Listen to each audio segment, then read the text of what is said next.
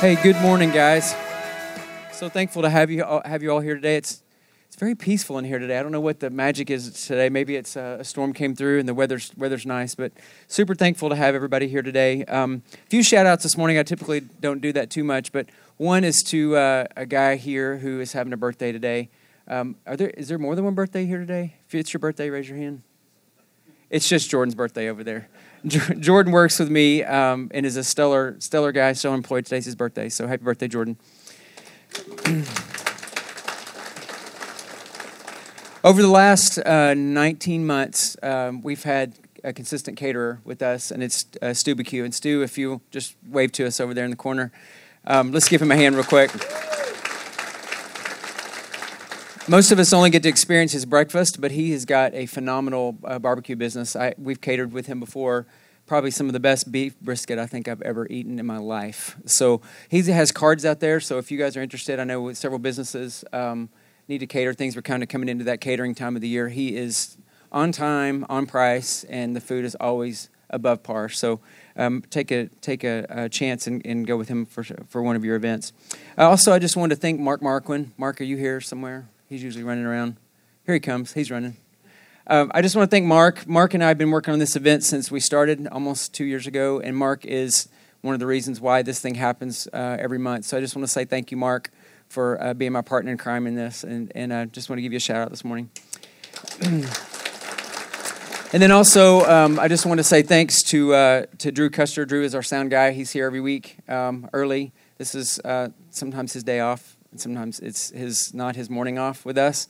And so I'm really grateful to have him here because he makes makes this event happen and makes sure the chairs get set up and and because uh, this typically isn't set up like this in this room. So really grateful for Drew and his commitment to this event. Takes us all, takes you guys working, takes you guys inviting your friends to be here to make this event a success, and we're incredibly grateful for that.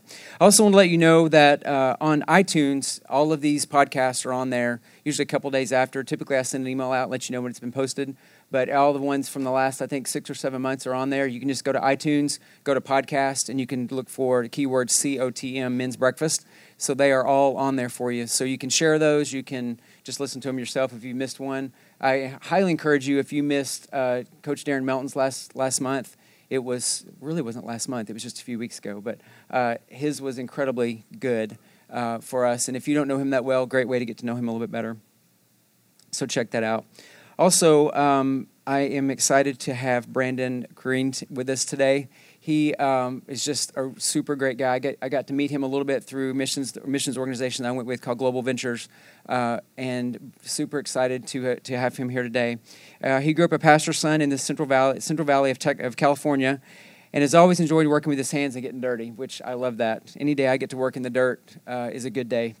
Uh, he started youth ministry when he was 21 in Kingsburg and currently serves as a communicator for 180, 180 J High on the weekends. Uh, Brandon interned and served at Global Ventures, a local missions organization, for five years. He's been all over the world. This guy's been to Bolivia, Thailand, Cambodia, Philippines, and Canada preaching the gospel. This guy's literally been around the world. Uh, four years ago, he started working at Church on the Move and oversaw landscaping, and so today he's one of our uh, junior high pastors here today. So super glad to have Brandon Curine with us today, and I'll go ahead and go ahead, have him go ahead and come up. Thanks, Brandon. Double mic, guys. Thank you, Johnny. Um, I actually met Johnny. We were doing uh, uh, uh Lights for Life. It's like a, a fundraiser we do for missions and this guy asked me to wrap his trees every single branch. And so that was really, you know, like being the guy that he is, I'm like, okay, give me the hardest job. And then eventually I did it here at the church. So that's, I kind of learned on your place and then uh, did it here. I appreciate you pronouncing my name right, you know, like uh, nothing's worse than like having nightmares about when I was in uh, Little League Baseball. Now up to bat, Brandon Quirin, like that, no, man, it's Curine, Curine. Um, so thanks, thanks for the correct, correct pronunciation. Uh, I just want to start off. Uh, yeah, for those of you guys who don't know me, my name is Brandon, and uh, I just want to give a special shout out or thank you to a few guys here.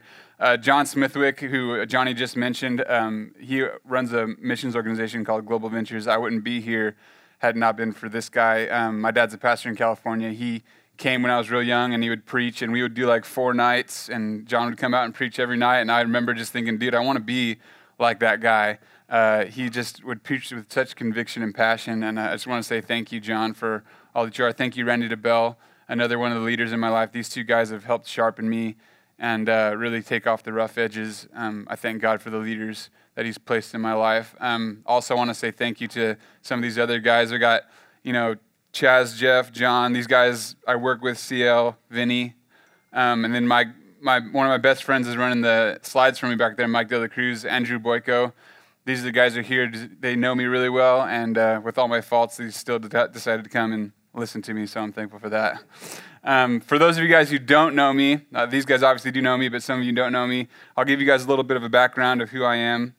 Um, I grew up, like Johnny said, in California. So, uh, yeah, sometimes I still wonder why why I'm in Oklahoma when it's like super cold or super hot or super humid. But um, I grew up in California, the Central Valley, uh, kind of on the on, out on the farm, on the ranch, and uh, was in church all the time. My parents grew up, and every time the church doors were open, I was there. For some of you guys who don't know, back in my day, and I'm not old, but I'm, I have been in the church game for a while, but there used to be this thing called night church. So basically, you double dip on Sunday, okay? You go in the morning, and you're there in the morning, and then you wait a few hours, and you come back Sunday night.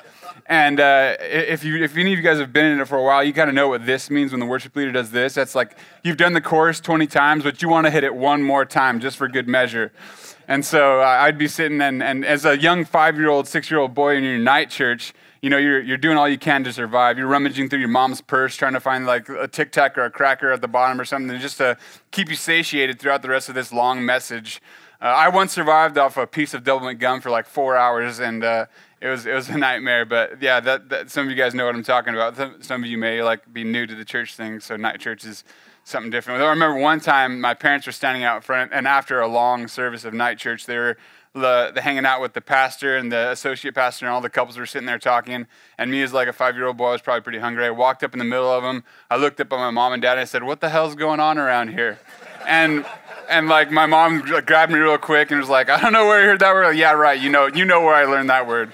So, oh, pastor's wife. So yeah, it's uh, a lot of good times. When I was eight years old, actually, my dad went into full time ministry. Well, not full time. He was like doing all kinds of carpentry and painting, but he he did. A, he was like doing. He became a pastor of this church in Orange Cove. I brought a picture of it to show you guys. So, yeah, pretty rough church. Not exactly church on the move standards. That's a uh, Kids, Kids Day coming February 27th. Kids Day was a pretty big deal. I think we blew the month's budget on the graphic art for that, um, for that sign there we have. So that was my introduction to ministry. That's, that's how I was introduced to ministry. My mom and dad kind of pastored that church. I don't know how they're still doing it. If I started there, I probably would have threw in the towel pretty quick.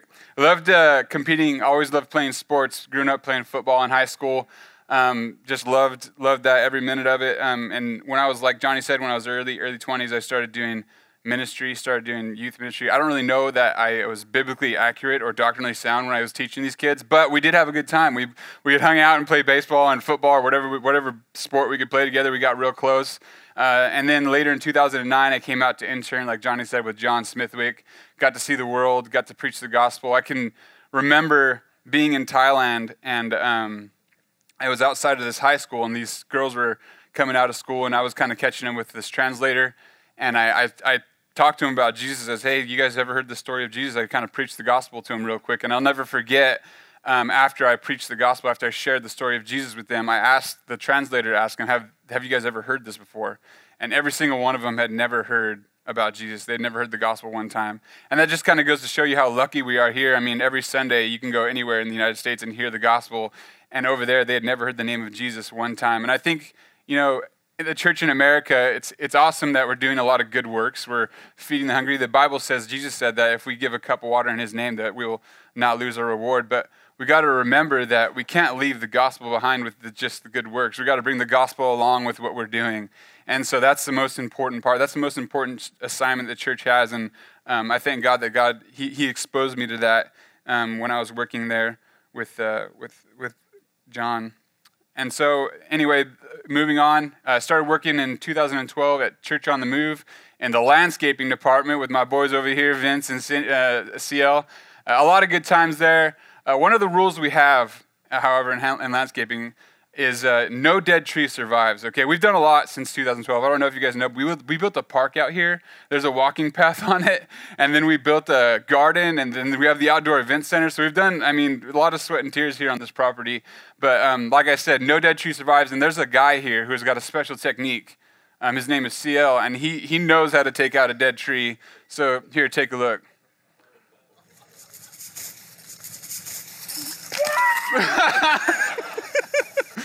so that's CL, flawless form there. He nailed that sucker. So we don't let that kind of stuff survive. Later, I, I, started working the service support team under Randy DeBell. Um, yeah, Randy's looking at me like, what were you doing out there? Why are we paying you? Um, videos of your friend kicking trees over. What's that all about?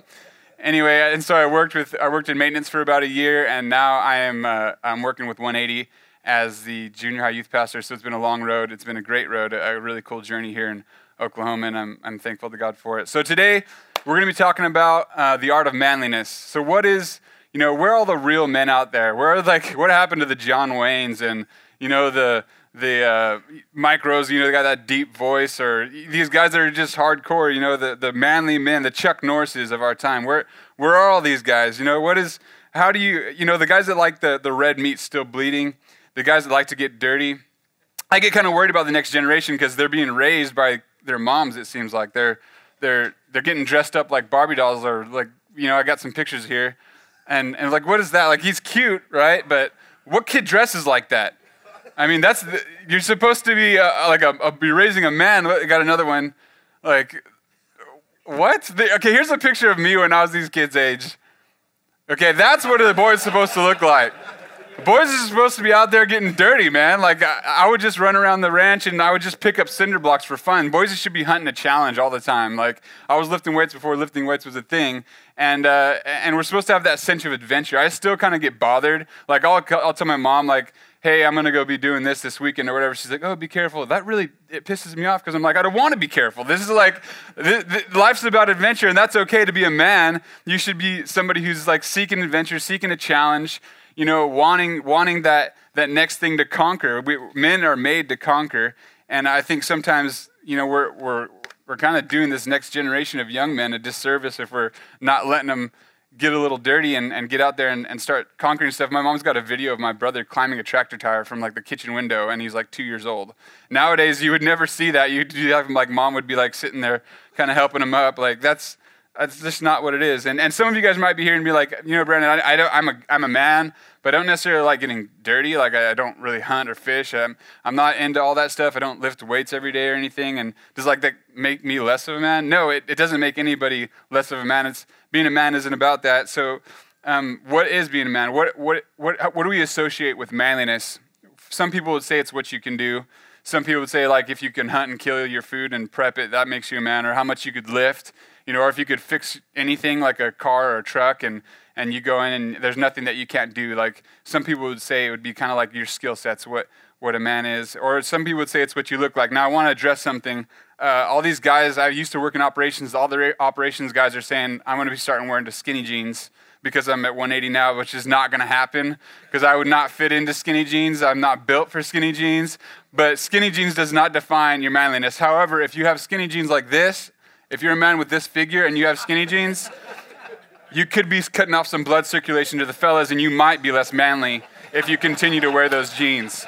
Um, so just know if you're gonna if you're skinny, skinny jeans can be appropriate. Some people would say how manly you are is it's it's your status. It's like how much money you make, what car you drive, Where's is Paul Gibson here? He's got that monster truck. Like, I'm coming to you if the zombie apocalypse actually does happen. That thing out there came in, it was like light shining everywhere. But some people associate it with status, how much money you make, where you live. But none, the truth is, none of these things define us as manly or not manly. The truth is this is that G- knowing Jesus is the key to true manliness.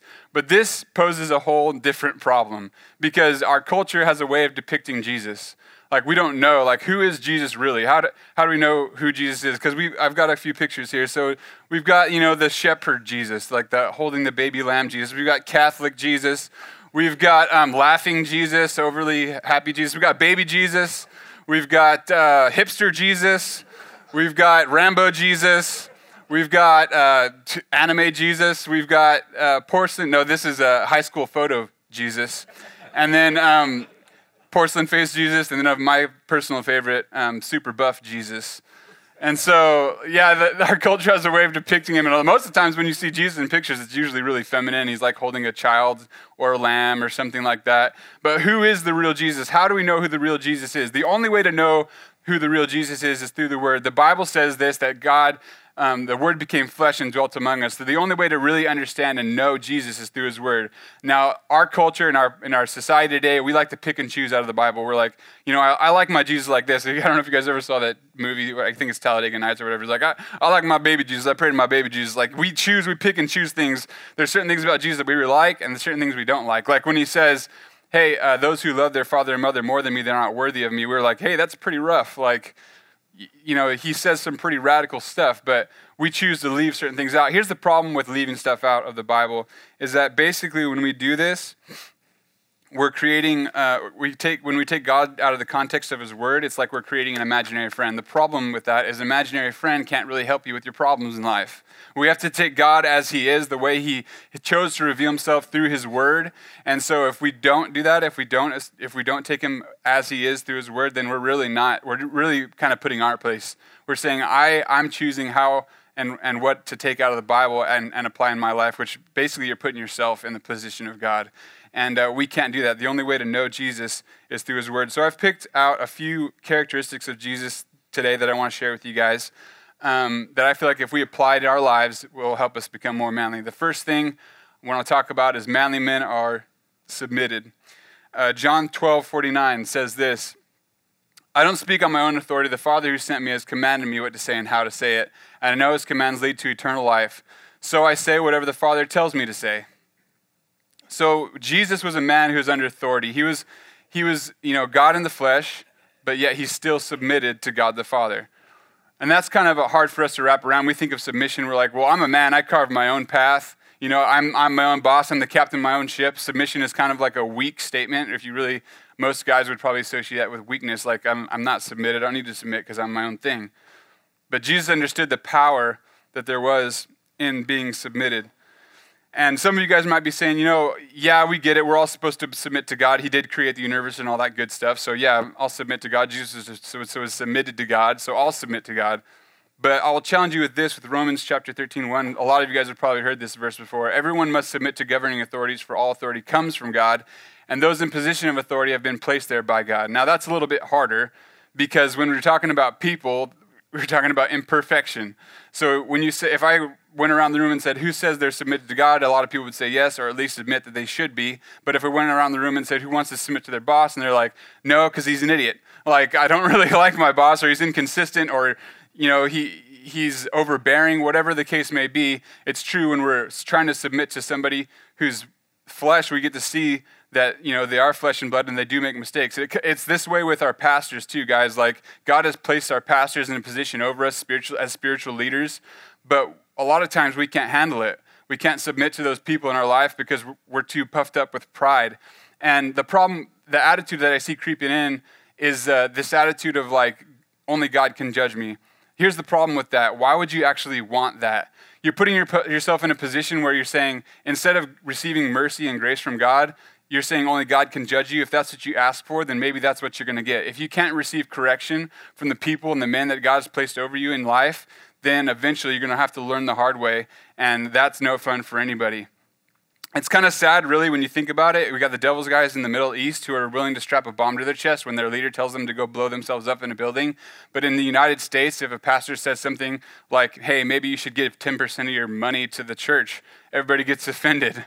Like, what, what's this all about? Like, why, why is it that God's guys can't get this concept of submission, of like, there's a kingdom and, and we have authority figures, and God's placed those authority figures in our life for a reason. You guys might be saying, you know, Brandon, I get what you're trying to say, but you don't know my boss. He's, he's you know, pretty much a moron. Like, I don't, I don't like the guy or whatever. Don't, we don't get along. He's not a good leader. And you know what? It's true, he might not be. But there is a story in the Bible of a guy named King David.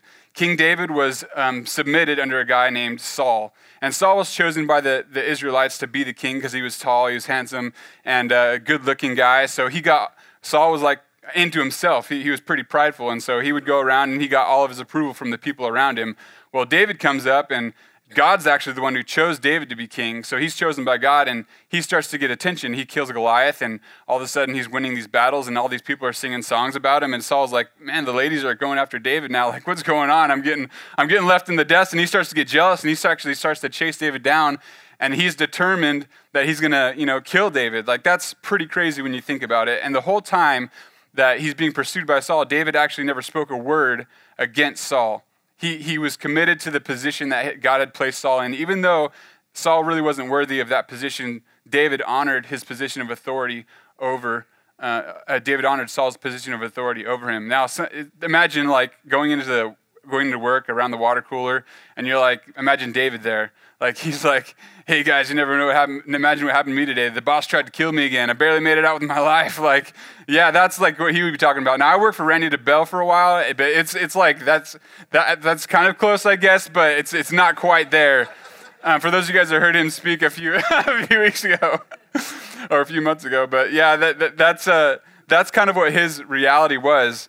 And uh, he, had, he had an encounter. So Saul was like taking a, a dump in a cave, and, and David was just there. And he, he had the chance to take Saul's life, but he cut off a piece, piece of his robe. And as Saul was leaving, David comes out of the cave and, and he, says, he says this. He says in 1 Samuel 24 15, he says, May the Lord therefore judge which of us is right and punish the guilty one. He is my advocate, and he will rescue me from your power. So what he's saying is, hey, God's going to judge between you and I. What, what happens when we submit to our authority figures, even if they're in a position where they're wrong, where they're not doing the right thing? What we're saying is, God, I trust you with my situation. We're not going to take matters into our own hands. We kind of give Him, we give it to Him, and, um, and he, we trust Him to work out for us. So we should be praying for those in authority over us, and, and uh, God's either going to remove that person out of your life and out of that position, or um, he'll he'll take you out of it, and and and uh, that's but the, the point is we need to be submitted uh, to those that God has placed over us because uh, when we do, we're showing God that we trust Him. And that's how David lived. He trusted, he trusted God with the situation. The second thing I want to talk about is manly men are steadfast. Hebrews 13 8 says this Jesus Christ is the same yesterday, today, and forever. And I paraphrase Ephesians 2:20, Jesus Christ is the cornerstone of the church. So Jesus doesn't change. He's steadfast. The definition of steadfast is firmly fixed in place, um, firmly fixed in place, immovable, not subject to change. So that's the, the definition of steadfast. The first thing we need to be steadfast with is being steadfast with our words. Um, we need to be consistent with what we say.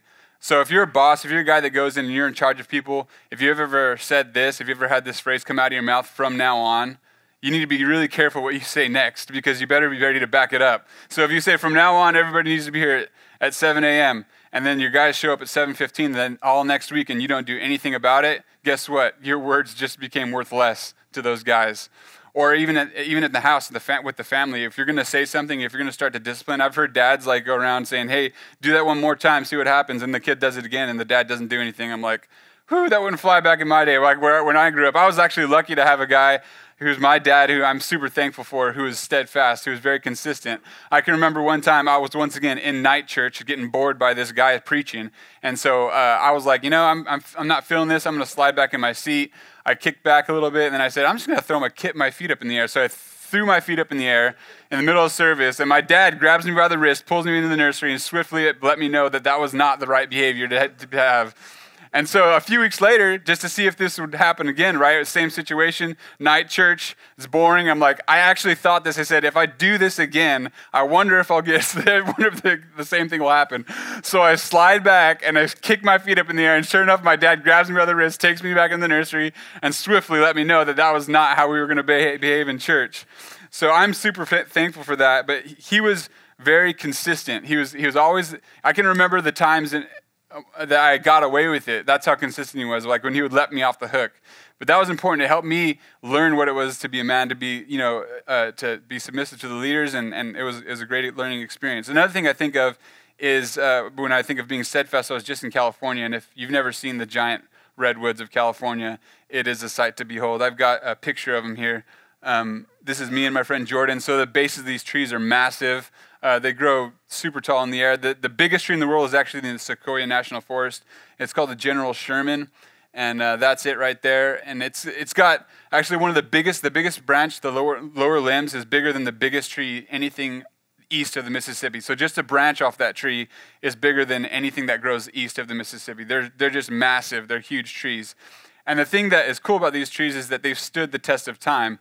Uh, that tree's been there for over 2,000 years, and how they stand the test of time. There's several ways. Then there's two different kinds of trees. That's the uh, so that's the giant uh, sequoia, and then we have the coastal redwoods.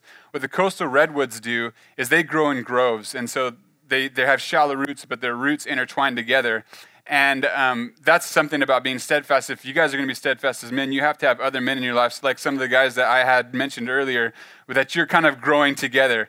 That's how you can withstand trials and, st- and tests. And then the, this guy right here, he's got 12 inch thick bark that is fire retardant. So whenever forest fires would come through, the underbrush would would uh, get burnt up, but the tree would be left safe because the, the bark would protect the tree from the fire. So, what I want you guys to see is that these trees stood the test of time, and these trees actually go through trials.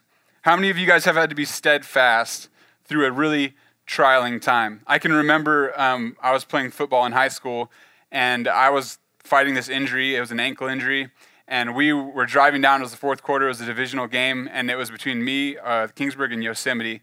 And whoever won the game more than likely would have won the division and we were down on the two yard line. I was the starting left guard, and uh, it was like a dive play right up the gap where I where I was going to be the blocker.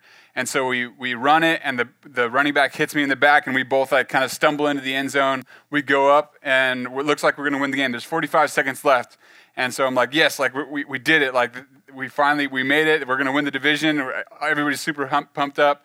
And I go back to the sideline, and I'm on the kickoff team and one of the only guys to, that would get recruited to Division One football came up to me and said, "Hey, I know you're hurting. Do you want me to go in for you on kickoff?" And I'm like, "Well, this guy's an athlete. Like he's the only guy who's going to go to D1 after this. So I, I, maybe it would be better for him to be in the game because I am hurt and he's good. And so sure, like go ahead. It's just a kickoff. Like of course, nobody, nothing's going to be bad's going to happen on the kickoff, right?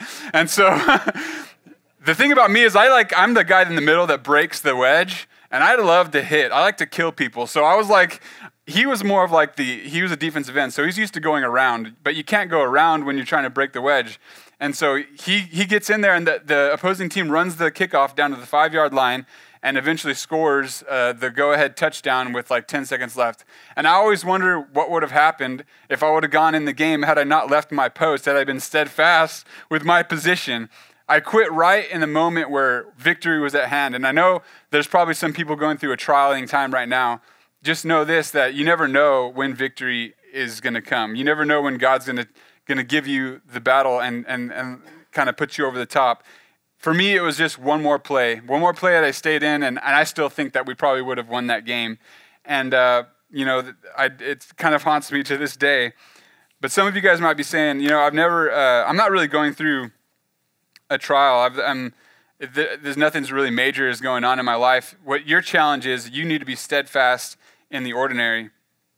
And so, what that might look like to you is, you know, one more day at the office, one more conversation you need to have with your kid, one more spanking, one more changing the diaper, one more meal made. I don't know what that looks like to you, but being steadfast in the ordinary, just going to work, clocking in on time, like being being that person who's going to be reliable I know for me, when I was working with the service support team, yeah, it would, it would get a little bit old sometimes coming in, and uh, basically we were glorified housekeepers during service. The service support team would go through, and some of these guys know what I'm talking about. Like we would go through and we'd clean these these countertops and the, the sinks, and, and we would make sure the building smelled good, looked good, felt good.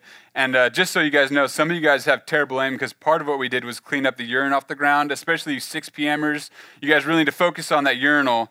Go ahead and get the stream in and uh, we'll, we'll, we'll, we'll all be better for it. So, anyway.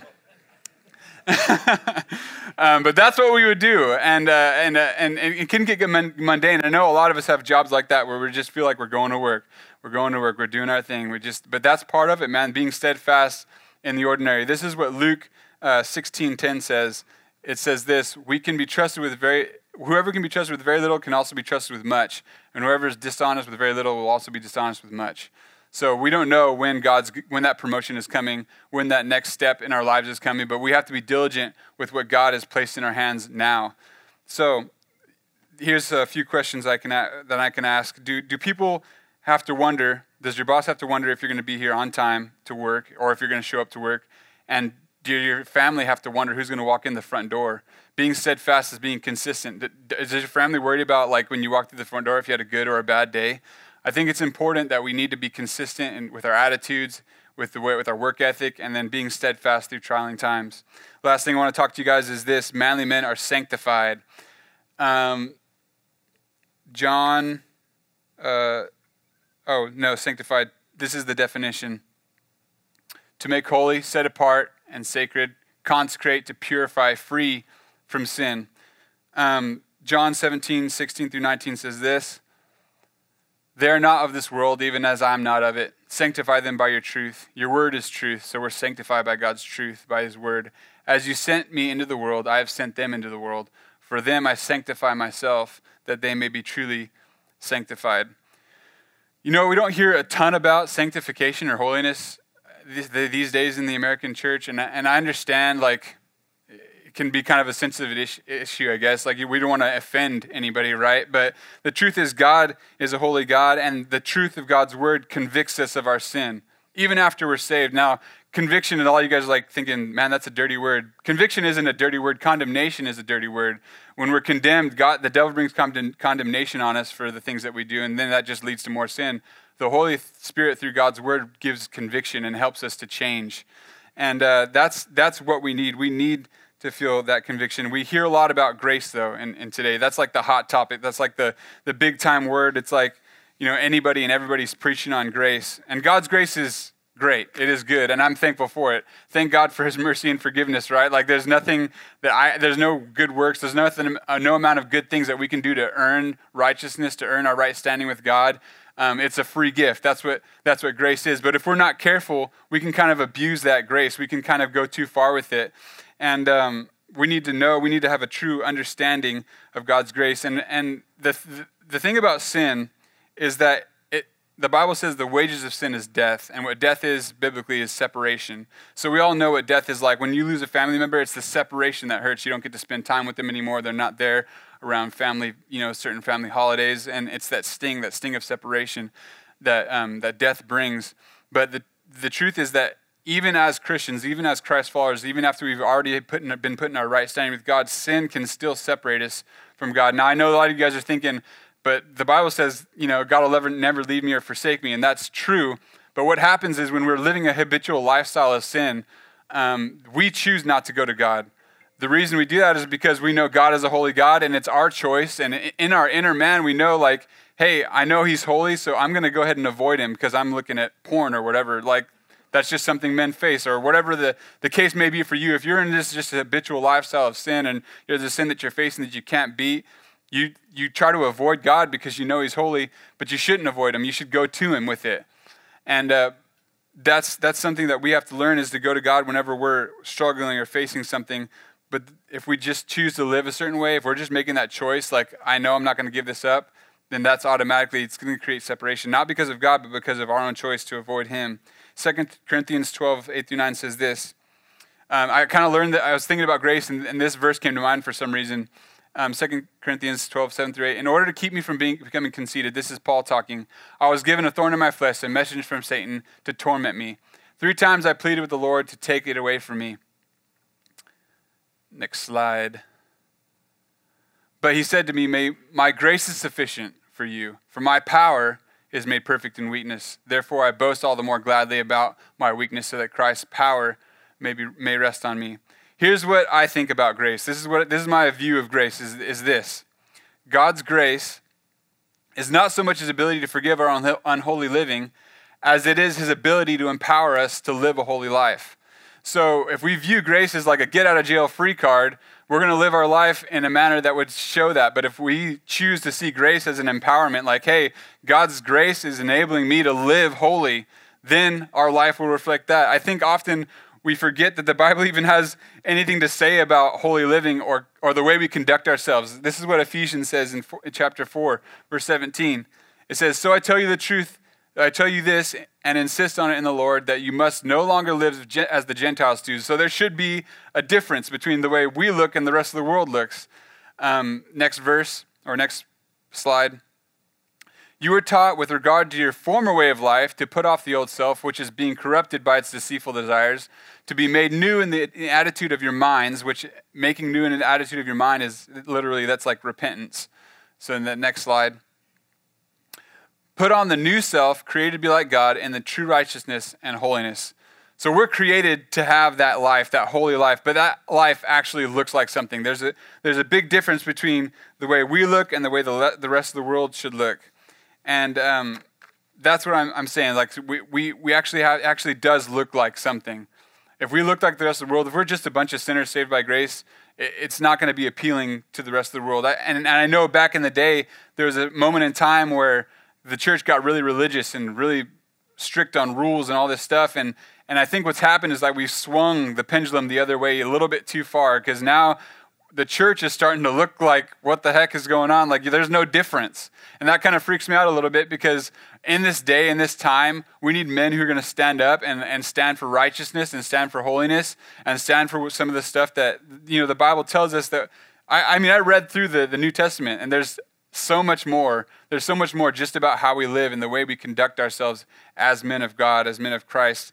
And so that's what I want to encourage you guys with is don't don't abuse that, that grace that God has given us. That God's grace is an empowerment. It's not an excuse. It's something that empowers us. And, and when we live in that, when we're, we remind ourselves, just like that verse says, hey, I've been made righteous. I God, because of Jesus, I don't have to live that way. This is actually who I am. And when we have that realization, it helps us to live that holy life.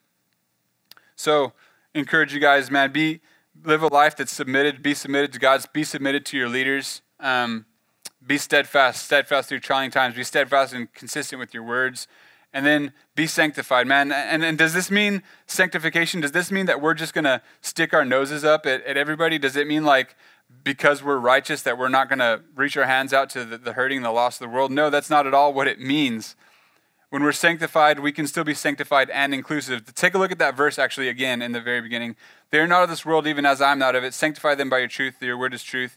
As you've sent me into the world, I've sent them into the world. For them I sanctify myself, so that they can be truly sanctified. So we're supposed to take this sanctification to the world. We have to be sanctified, set apart, holy, and inclusive. So you can do both. Jesus was both.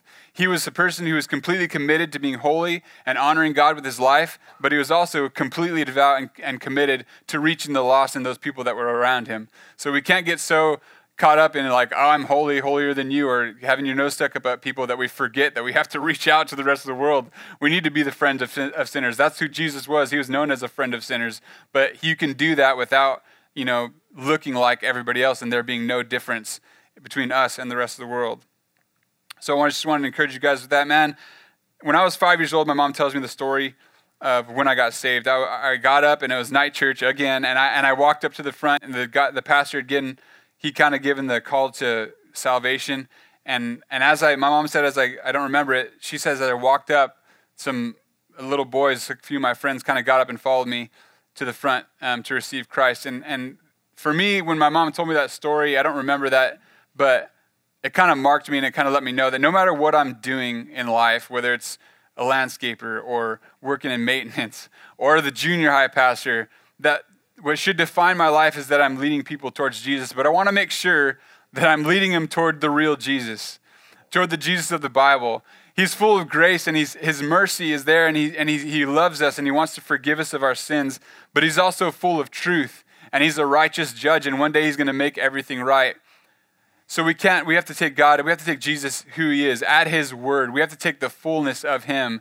And only then will we be able to really become true men. And, and to be honest, guys, I'm not arrived at, of course, I've not arrived. None of us have arrived. We're going to spend the rest of our life getting to know who Jesus is. But the more we get to know, to know him, the more manly we become. There was a video I saw a couple years ago that I think sums this whole thing up really. If, if our goal is to know Jesus and become more manly, this, this video, some of you guys might have seen it, but I feel like this sums it up really well. So I wanted to share it with you guys. Bible says, My king is the king of the Jews. He's a king of Israel. He's a king of righteousness. He's a king of the ages. He's a king of heaven. He's a king of glory. He's the king of kings. And he's the Lord of lords. That's my king. I, I wonder, do you know him? my king is a sovereign king. No means measure can define his limitless love. He's enduringly strong. He's entirely sincere. He's eternally steadfast. He's immortally graceful. He's imperially powerful. He's impartially merciful. Do you know him? He's the greatest phenomenon that has ever crossed the horizon of this world. He's God's Son. He's a sinner's Savior. He's the centerpiece of civilization. He's unparalleled. He's unprecedented. He is the loftiest idea in literature. He's the highest personality in philosophy. He's the fundamental doctrine of true theology. He's the only one qualified to be an all-sufficient Savior. I wonder if you know him today. He supplies strength for the weak. He's available for the tempted and the tried. He sympathizes and he saves. He strengthens and sustains. He guards and he guides. He heals the sick. He cleanses the lepers. He forgives sinners. He discharges debtors. He delivers the captive. He defends the feeble. He blesses the young. He serves the unfortunate. He regards the aged. He rewards the diligent. And he purifies the meek. I wonder if you know him. He's the key to knowledge. He's the wellspring of wisdom. He's a doorway of deliverance. He's a pathway of peace. He's a roadway of righteousness. He's a highway of holiness. He's a gateway of glory. Do you know him? Well, his light is matchless. His goodness is limitless. His mercy is everlasting. His love never changes. His word is enough. His grace is sufficient. His reign And his yoke is easy. And his burden is light. I wish I could describe him to you. He's indescribable. He's incomprehensible. He's invincible. He's irresistible. Well, you can't get him out of your mind. You can't, you can't get him off of your head. You can't outlive him, and you can't live without him. Well, the Pharisees him, but they found out they couldn't stop him. Pilate couldn't find any fault in him. Herod couldn't kill him. Death couldn't handle him, and the grave couldn't hold him. Yeah! That's my king. That's my king. I want to pray for you guys really quick if you'll bow your heads. Father, thank you so much for the opportunity I've had today.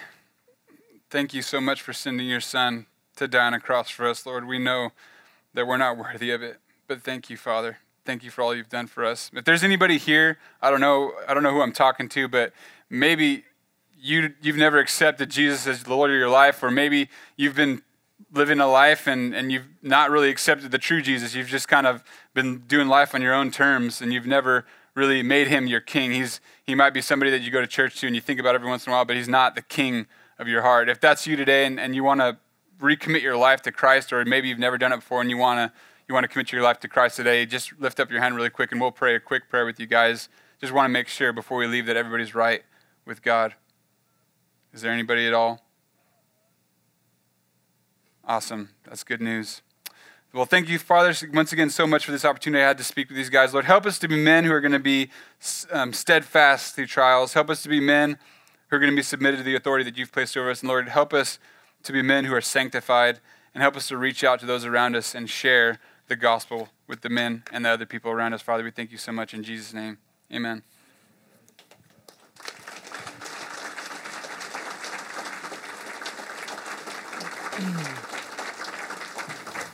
Thank you, Brandon. That truly is the art of manliness, God's man. I'm excited to uh, let you guys know about November 7th coming up. Um, really proud of our, to announce our next speaker, who is Joel David Weiland, also known as J. David Jewelry. Uh, during the nine months prior to Joel being born, there were three different occasions that his mother's life was nearly taken from um, freak accidents. Next uh, month, we'll find out what Satan has tried tried to do to stop since before he was even born, even stop uh, and, and never stop trying. Hear how God has helped him conquer fear and let it be his driving force. Those of you who know uh, Joel know that he is a guy who is known for being very generous and you can't be around him very long. I was driving by um, one weekend after one of my son's football games down Memorial, and I look up and there's this huge rally going on, and I was like, "What is going on?" It's in the middle of this open field, and it was a, a rally for a, a, a, veteran family that Joel had done, and I was so just floored that that whole there were tons of people out there. They gave away cars, they gave away all kinds of stuff to this family, very deserving family, and it was something that just Joel did on a normal day to day, and then moved on about his business. So so grateful, and I know that hearing from people like that always inspires me to be. Uh, you know, to, to, run my race, just like we heard this morning, run your race. Whatever God's called you to do, do it with all your might. And so Joel is one of those guys. Joel will be speaking on a great topic that we all face, uh, dealing with fear of failure, because I think we all deal with that on a day to day basis. And so I'm very excited about that in November.